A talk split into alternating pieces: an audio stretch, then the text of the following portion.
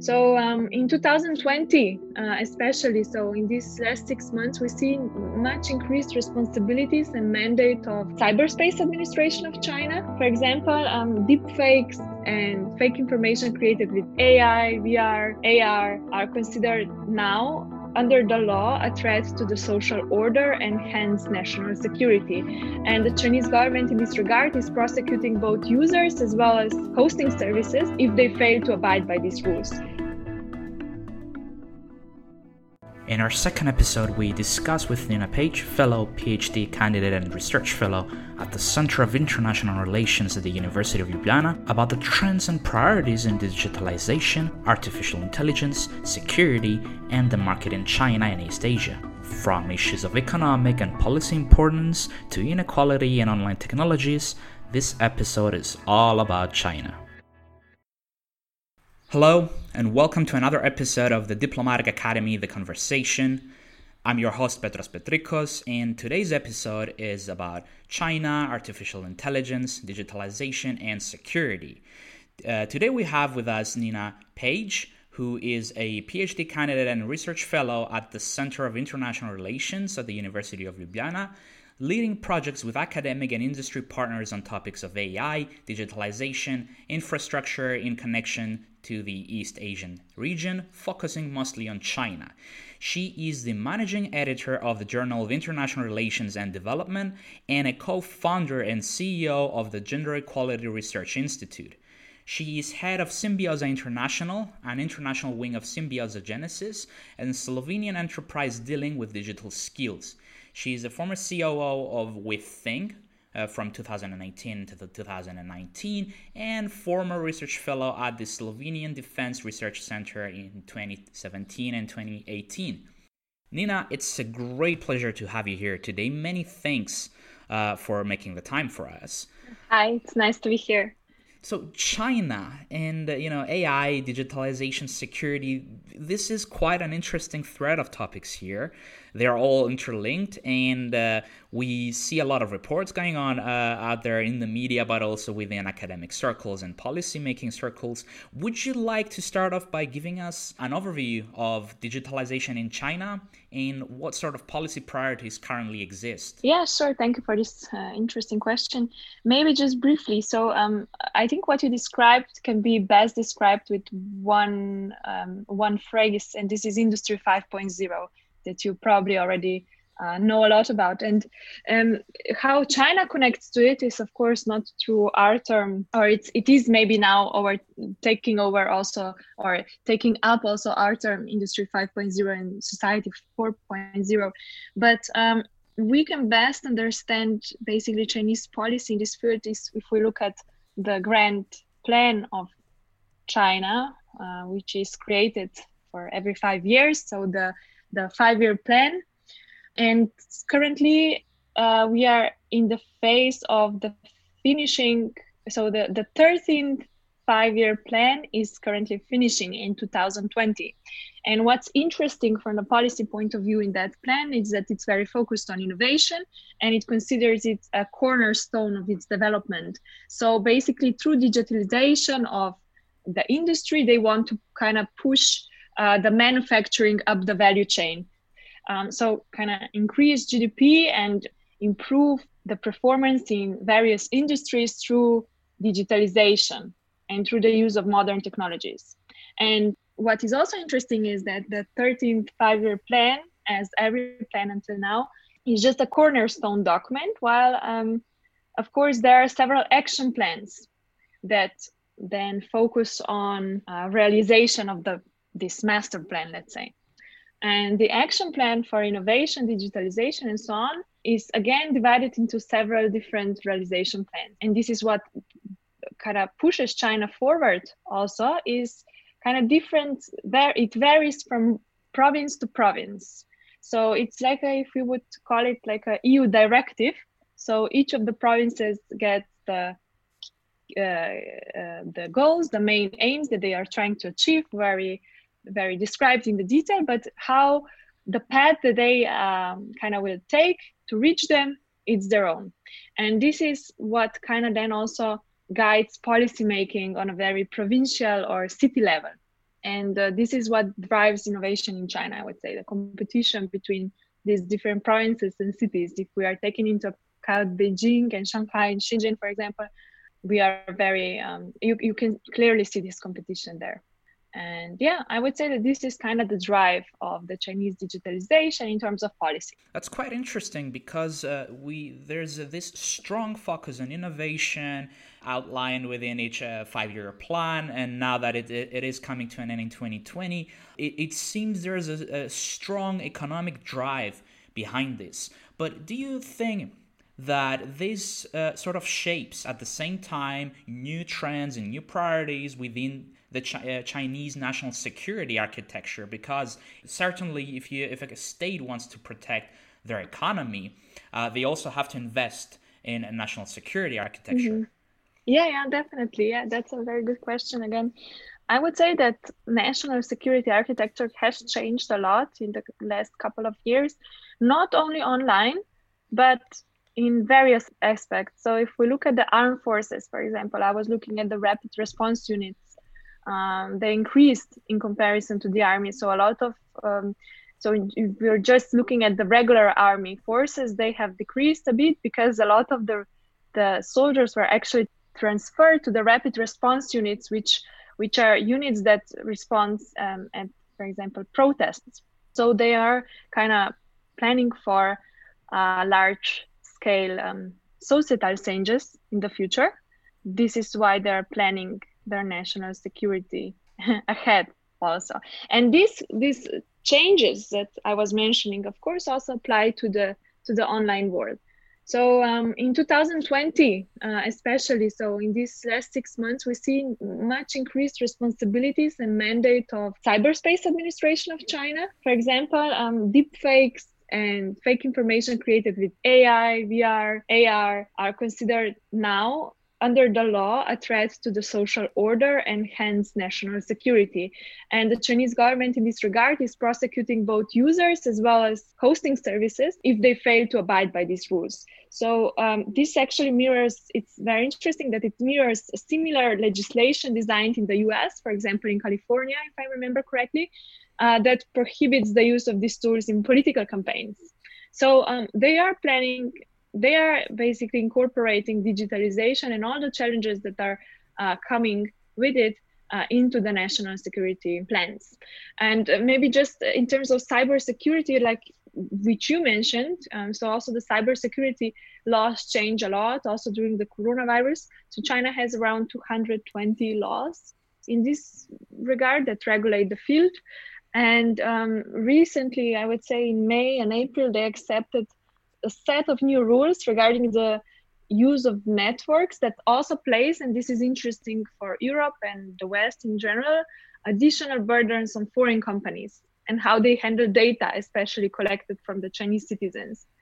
Now, and China has eight King Kongs that are top internet companies that are in its supply chain, domestic supply chain. So they have to function in China because China does not have the whole infrastructure to supply their whole supply chain in this regard. So it's Cisco, it's Google, it's IBM, it's Microsoft, it's Oracle, uh, and I'm forgetting three other, but you can look it up online. And basically, uh, they they are now facing like a lot of uh, new regulations. You know, they already um, had to move a lot of these data center operators to follow that regulation, and now they are a bit more. Um, they they will have to adapt again because um, the, these new laws require much more cooperation with the Chinese authorities from foreign companies than if they would, for example, um, be placed in Europe. Okay, so there's there's a lot of uh, interesting things here. So uh, you've uh, referred to deep fake and AI technology. Uh, you've uh, referred to the mm-hmm. current pandemic as well and how this changes a number of things for both China but also uh, other partners abroad and uh, including European business uh, circles. And uh, one question though, let, us start off by taking a glimpse at the technology that we see in uh, deepfake, AI strands. We look at um, this uh, sort of legislation that you refer to, this piece of law that says that it's essentially if citizens uh, use or in, in political campaigns or for any other mm-hmm. pursuit of business if they decide to use uh, such technology they can be branded as a, a, national threat yeah exactly. to the state. Yeah. So um, what, what happens when the state chooses to use this technology does the state use this technology to achieve any um, policy objectives ah, it's interesting yeah i guess uh, it does i mean I think state uses it in two ways. Of course, there are always these para state actors that are functioning, and China has a lot of them, especially in the kind of the eastern part of the country. There are some serious cyber threats coming from China all the time. Um, but um, I guess that on one hand, the Chinese government is afraid of these social media and these new technologies and how it can influence the atmosphere in the country. Has seen in the protests in Hong Kong, had seen during the COVID crisis. And they are indeed, like you said, perceiving it as a large scale social unrest possibility. On the other hand, of course, the government is using its own artificial intelligence tools. Uh, you are probably the most familiar with the credit score system. And um, it's probably one of the most talked about things in the last year or two.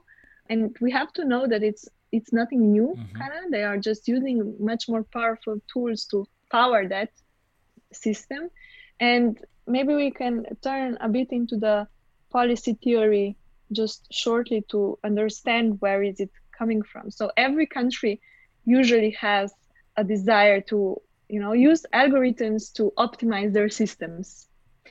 You know you, you are saving on resources you're saving on some means that should that are then used that would be used to detect deviant part of the population so the criminal part of the population which is present in every population so every nation right?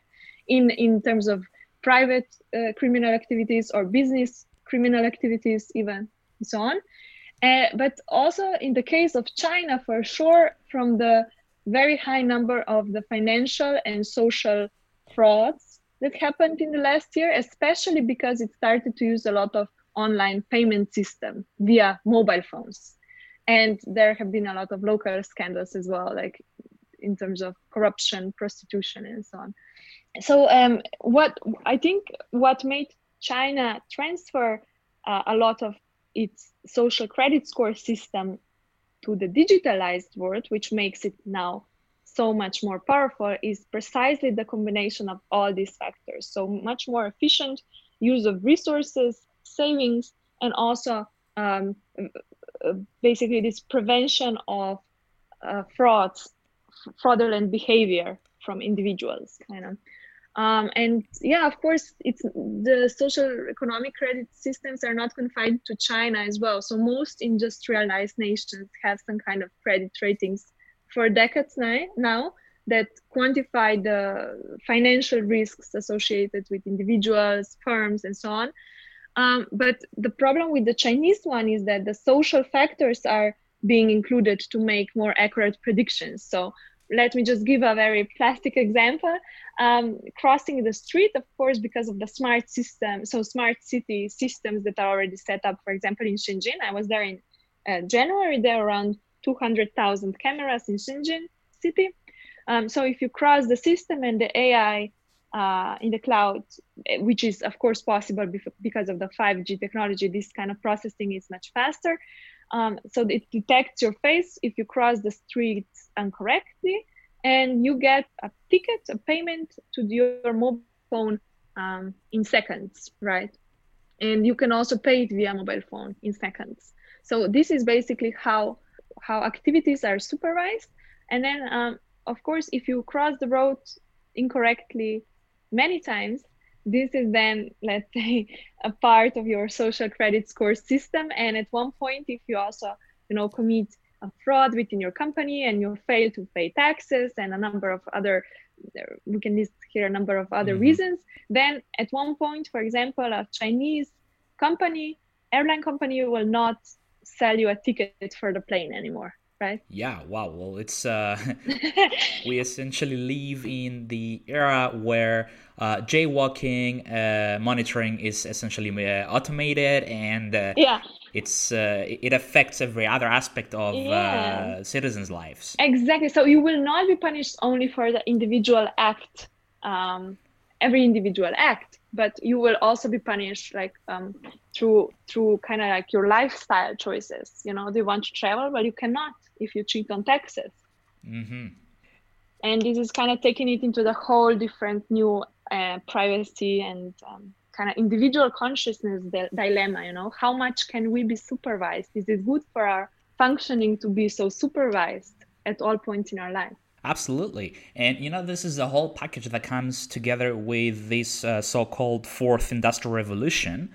Uh, it's uh, you, have because you've also referred to other industrial uh, industrialized uh, states. So, vis a vis this fourth industrial revolution specifically, when we look at all these complications, well, and all these uh, policy decisions that affect day to day life in China, what happens with other with China's partners abroad? So, with European businesses, for example, and uh, other foreign policy circles. All this technology how does it um, is there like greater interaction at this point a greater cooperation to introduce such technology abroad outside china? Is there a conflict is there a competition mm-hmm. you know so how does this affect the mm-hmm. foreign and business policy circles mm-hmm. yeah i understand yeah um, well i would say that all countries are uh, kind of steering into the direction to you to be more digitalized in this regard.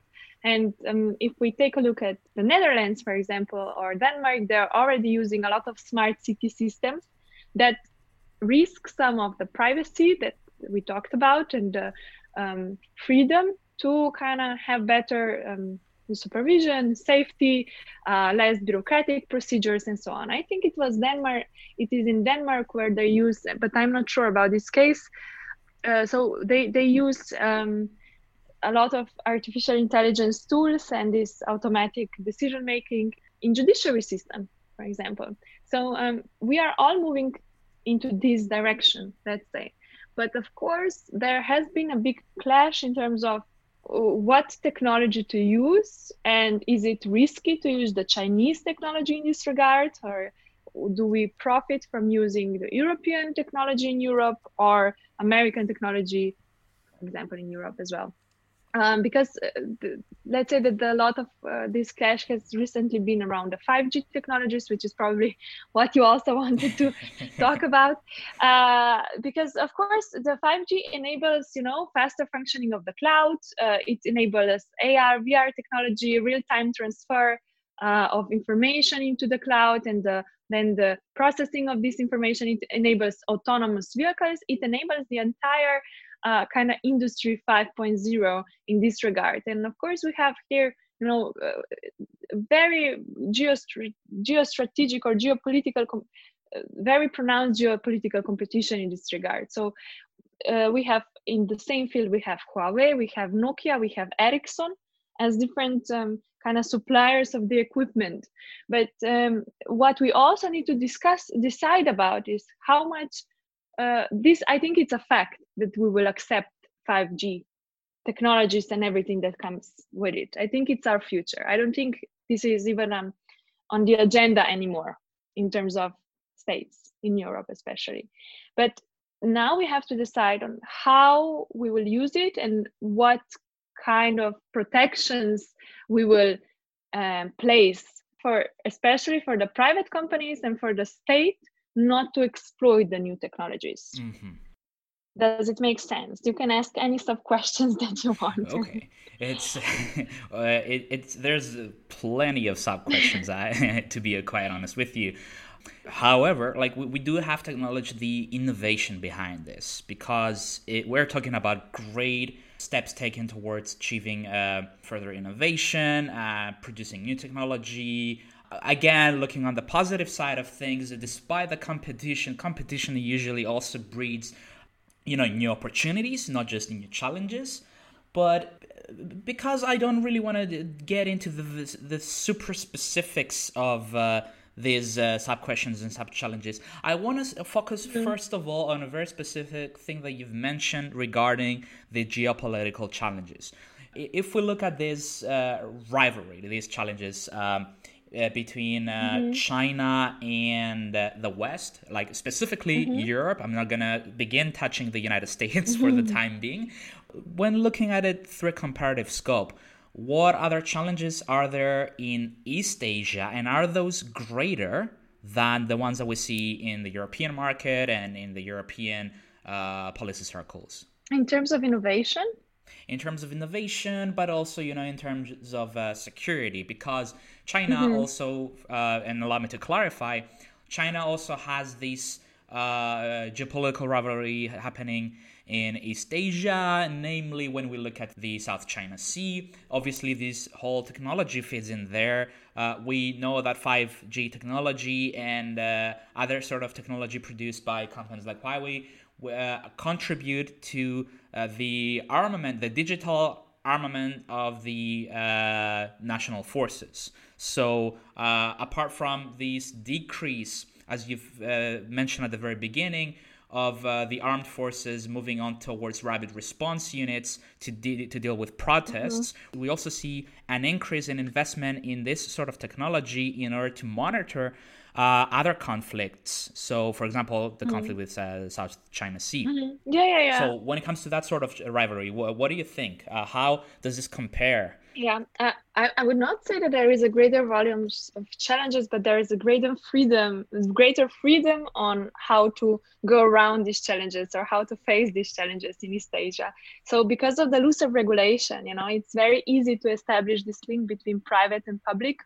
In China, especially, looking at the, for example, Hainan Island, right, where a lot of these cyber um, cyber attacks are recently coming from to various sectors you know to for example to shipping industry. And not only you know to europe or to united states or to public sector and so on but to for example shipping industries and um, so ships that um, sail in the south china sea let's say for example. It's it's of course it's very unclear because the the link you know the the for example this particular hacking group is placed in the chinese territory and it should be kind of supervised by the Chinese authorities if it would not kind of have some kind of um, state links, let's say.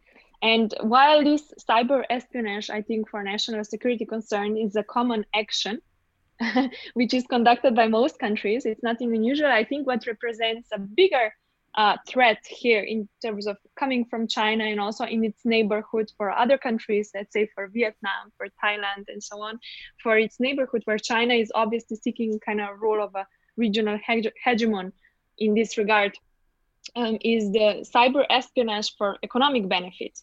And this is basically an accusation that is continually made against the Chinese government and its military. And there is a, although there are some reports that kind of indicated a decline in commercial cyber espionage, especially, for example, during the time of President Obama's administration and so on, when a lot of these uh, agreements and talks were kind of conducted. Recently, we saw an increase in that as well with Trump administration, and then with, um, of course, Europe marked China as a systemic rival and so on. So I would say that they have a bit more freedom on how to face the challenges in their neighborhood. While in Europe, of course, we, we are deriving from an entirely different doctrine of thought in terms of re- regulation and how an individual company uh, is regulated because we, of course, protect the property much more than in any part of the world. So, um, I, I, especially in comparison to mm-hmm. East Asia do you have any specific cases that you want to discuss here kana? It's good to see this this comparative lens. I mean what i'm trying to see here is the sort of a more systemic approach. So when we look at the state specifically and you've already mentioned some very interesting points regarding this sort of attitude that we have like for example in europe when it comes mm-hmm. to property it's completely different than uh, other parts of the world. But when we look at these administration changes that you've mentioned, these sort of new peaks that we've seen with the Trump administration, we've also seen mm-hmm. provocation. We've also seen a lot of mm-hmm. accusation, especially with uh, this uh, ongoing pandemic. And even before, of course, we've seen the uh, the United States mm-hmm. administration placing a lot of emphasis against Chinese enterprises, against Chinese policy, And obviously, uh, this builds up a strong rivalry. If uh, like if we see if we see two camps sitting on opposing mm-hmm. sides with both camps having access to an, an, enormous amount of technology and uh, uh, military force, then you know mm-hmm. uh, it does affect policy circles in general in other parts of the world. Uh, it also affects cyber espionage, as you've mentioned.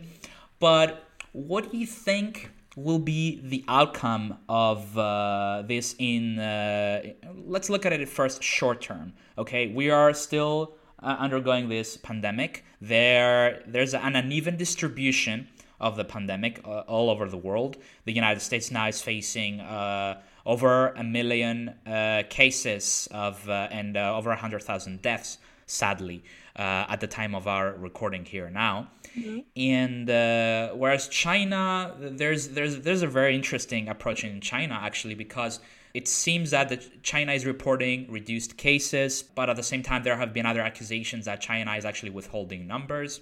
So you know, there's this whole thing that happens online because all this information that we have access to about both the United States but also China, it's mostly online, right? So because obviously because of the restrictions and so on, we gather a lot of information online.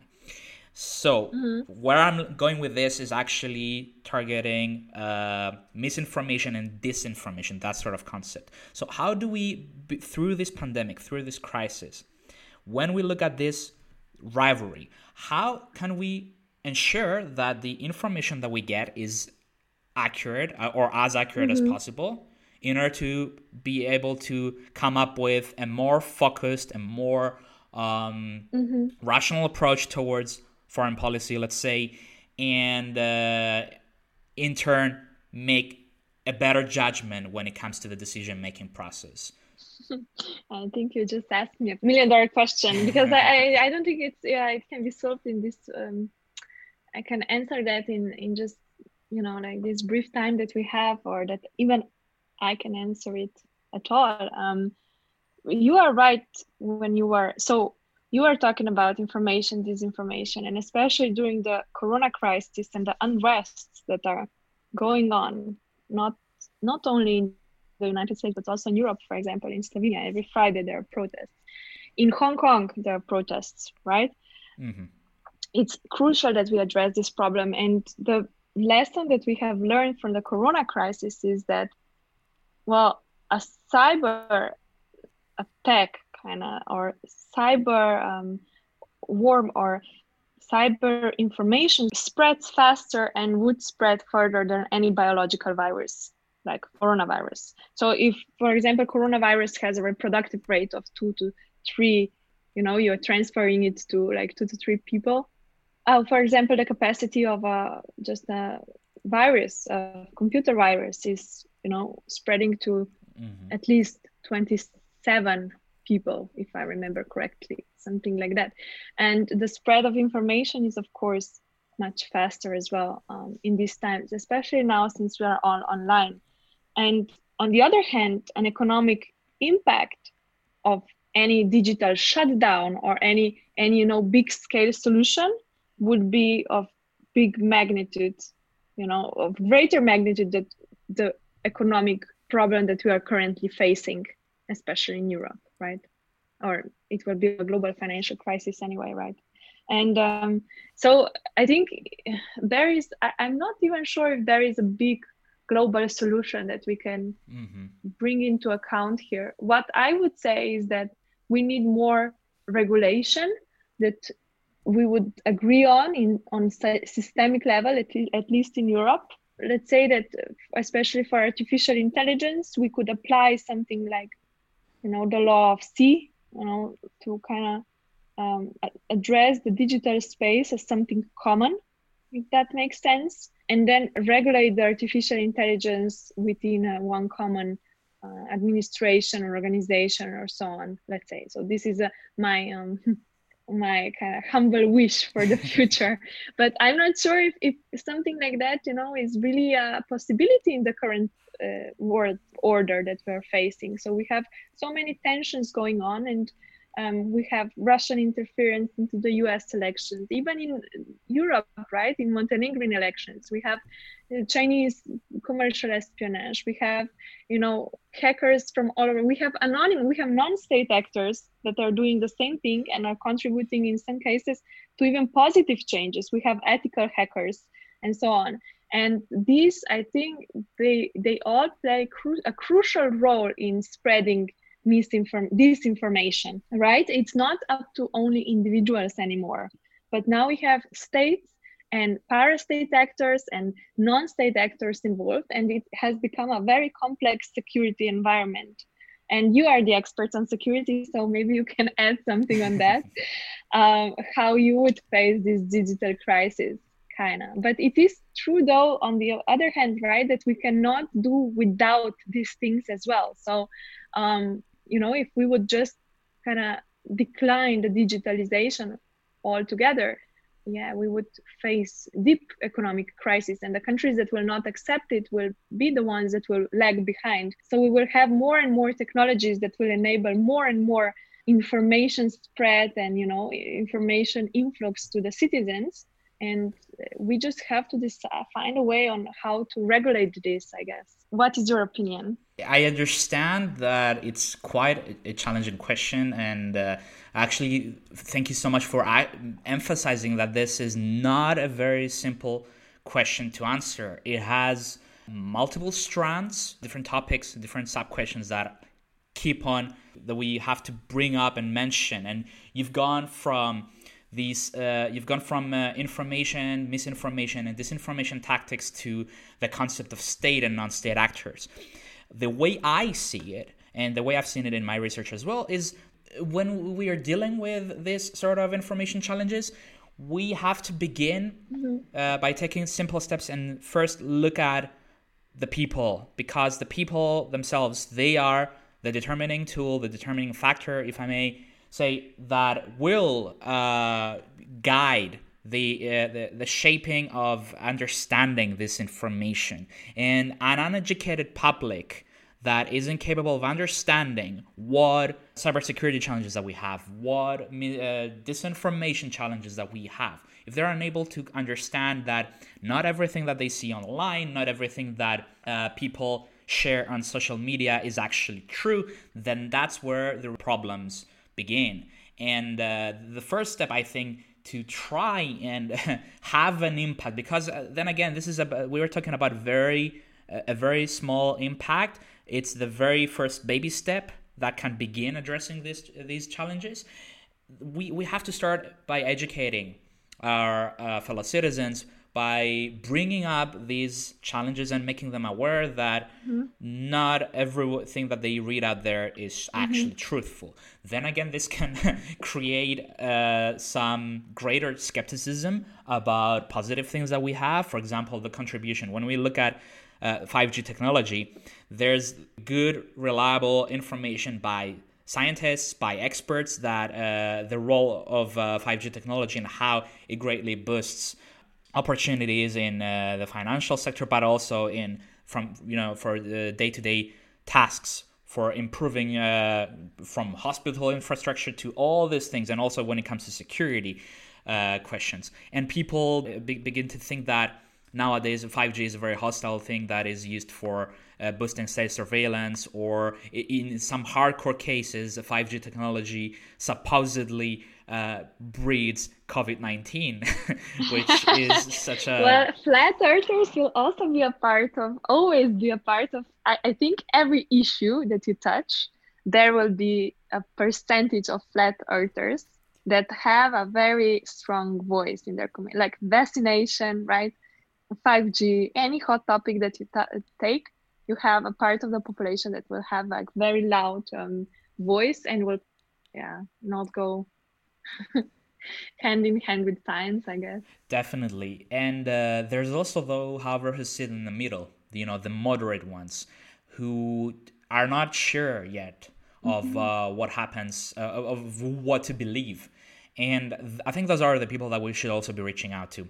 And those are the people that should be part of these uh, educational programs, you know, developing real policy that addresses educational challenges when it comes to technology, how people understand and perceive information. You know, one of the things that we do in uh, sometimes in academia or even in policy making circles is to overcomplicate things. We need to start breaking mm-hmm. down information for people. We have to face that we live in the Twitter age where 140 characters is only is the only thing that people will read and understand and you know make their own decisions. I'm not saying I'm, and I'm not trying to downgrade human intelligence, but I'm saying that uh, mm-hmm. the attention span uh, when we when you're overloaded with information, post information era age, and moving on to the fourth industrial revolution age, we are swamped with information. Mm-hmm. So we have to figure out new, innovative ways with, without undermining the value of science and research to try and reach out to people by delivering simple points whenever we want to emphasize something.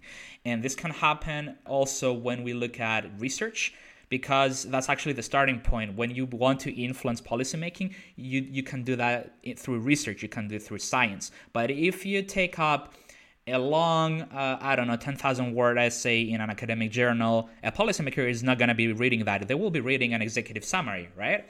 so we have to figure out better ways of doing that mm-hmm. and uh, make sure that the, the way we spread information is accurate enough and it's easy to interpret and to understand. And I actually, this moves on to another question, and it's a very important and dear question to me. One of the things that people nowadays, when we look at protests, when we look at uh, rights, the rights movements that we see around the world, is about furthering equality. And through the digitalization era, I think we have a good opportunity to start talking about specifically gender equality within policy and research circles more. Because sadly, today, you know, the link between gender and technology is sometimes left out of the discussion.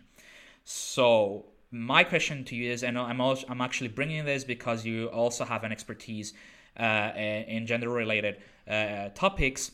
How can we raise further awareness over this? And I, I think you can. Uh, one of the things that you would possibly agree with is me how I've, I've mentioned that we have to educate the wider public. But you've also mentioned that there is also those people who are left outside and they are unwilling to conform and you know unwilling to understand what's happening. Mm-hmm. They're unwilling to even begin compromising or debating on uh, things that they have they hold a very absolute view over and they're unwilling to mm-hmm. listen to what the other side has to say mm-hmm.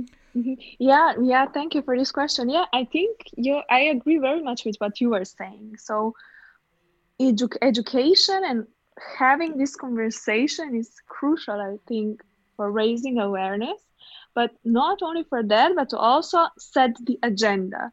So if we look here at the role of the state, so if the state in any in any field, let's say 5G or gender equality, right? I'm really generalizing here. Looking at the state, we have to look to the state that to create a common strategy on the issue with the civil society, with the consulting sector, with public sector, with experts and so on. But um, the important thing here is opening up the agenda. So putting things on the agenda that should be discussed so that various voices could be heard so that we can then actually have an inclusive conversation about these issues as with the 5G or gender equality, it's the same thing, right? This is how I think how you can push societal change further and change the direction or or create an evolution in any concept in this world, in any concept of our society.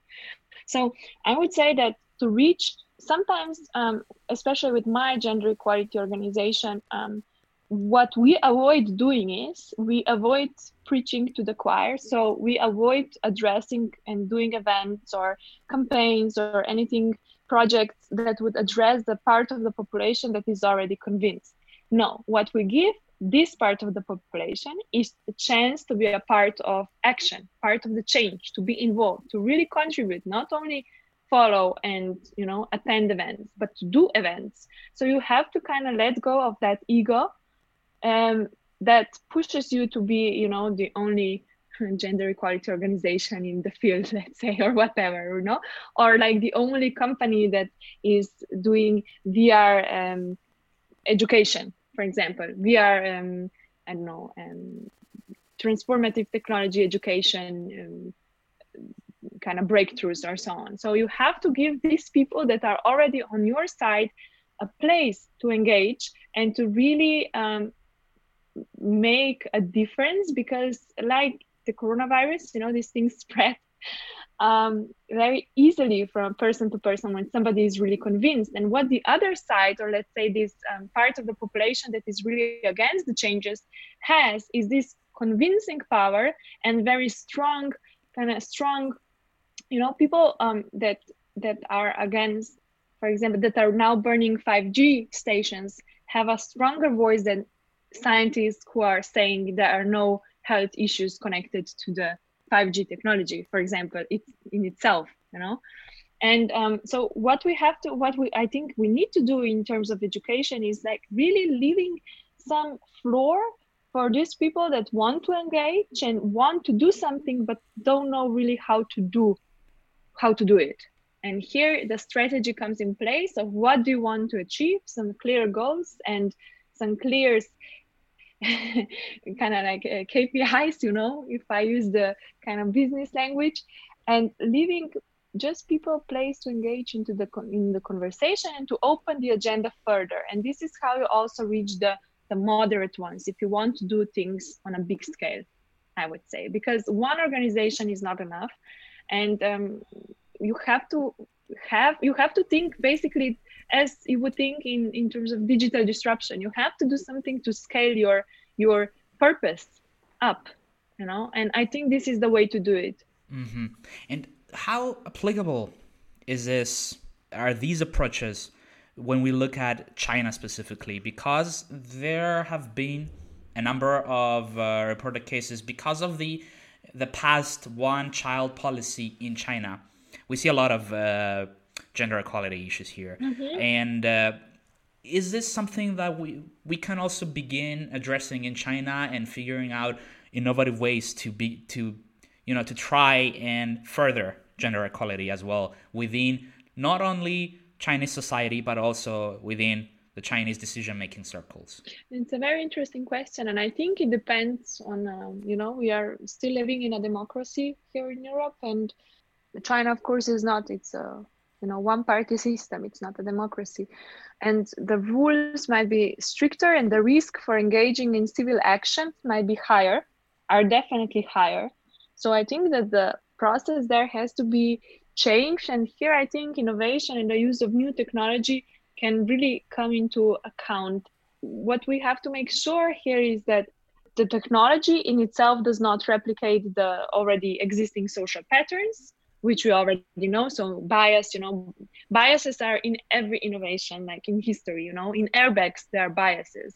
The develop the design of airbags there are biases. So the women die uh, sooner if the airbag in the car you know like starts or like how do how do we how do we even call that? Like um, shoots out? yeah yeah i'm not quite sure about that yeah. myself. Exactly and so th- there have been biases in innovation you know for years so you have to first make sure that the technology that you would be using for that kind of social interaction is not biased in itself but then also to kind of use it to kind of um, take a different path to towards societal change than um, you would use in Europe. I think it has to adapt to the system.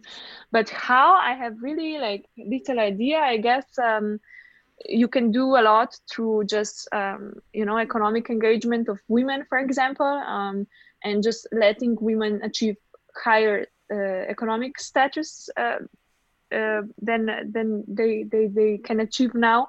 But you know this is all very much conditioned with the social patterns and stereotypes that they have and that we have and they differ you know? They differ not in all senses but in some cases we have similar ones. For example taking care of the family.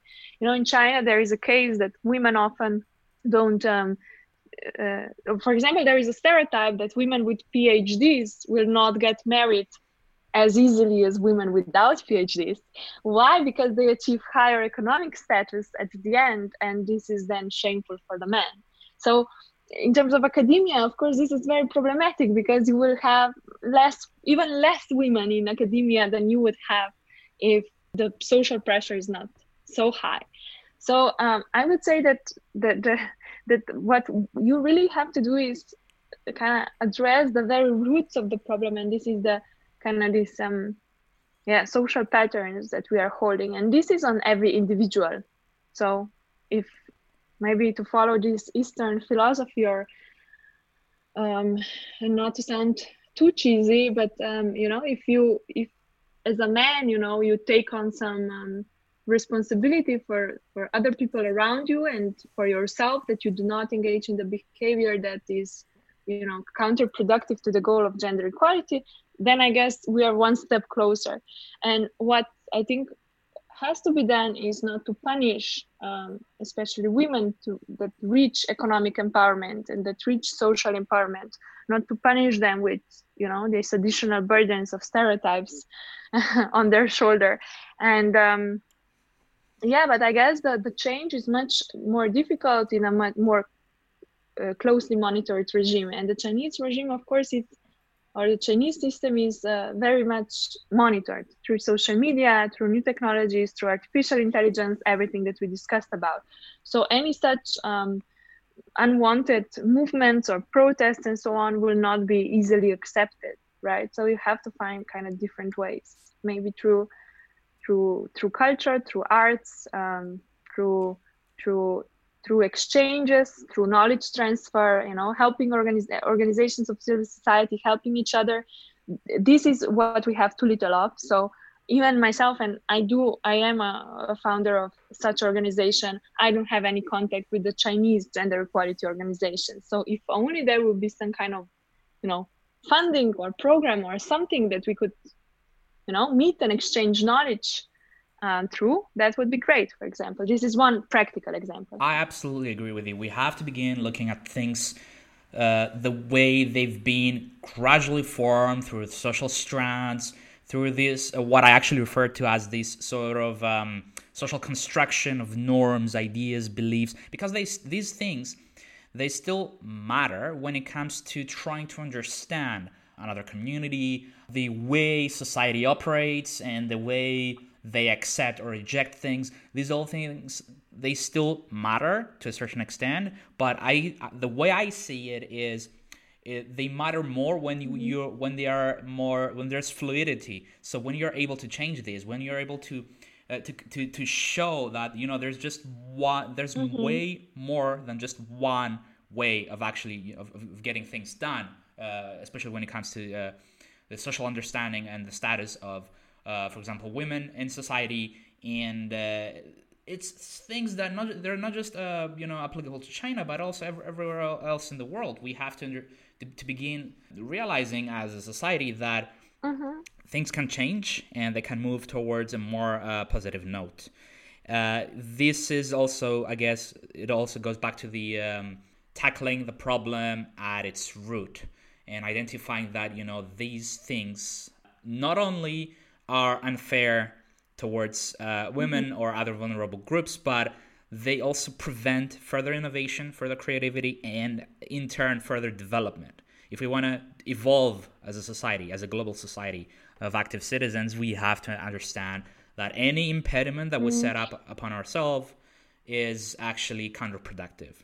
Exactly. May I just add something in this regard? So, if we really want to reach the society 4.0 or um, whatever the next stage of our evolution or yeah um, it is necessary that nobody is held back.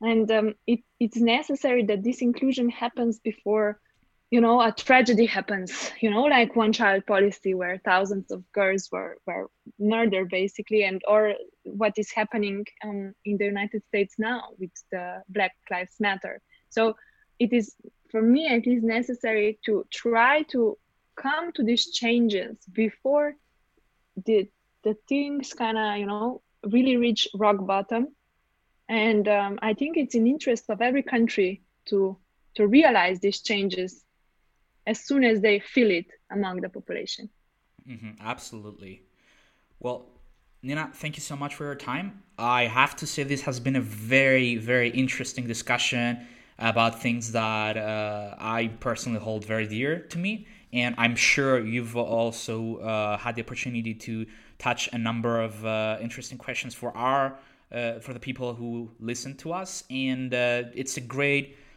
chance. You know, these podcasts that we do, it's our way of reaching out to the wider community and uh, hopefully bringing out a, a more positive note on how to deal with things, how to further invest in innovation and uh, you know progress because progress we, we don't have to look at only progress in numbers but also the qualitative impact that we have. Yeah thank you so much for having me here and yeah good luck with the rest of the podcast. Thank you so much and all the best to you as well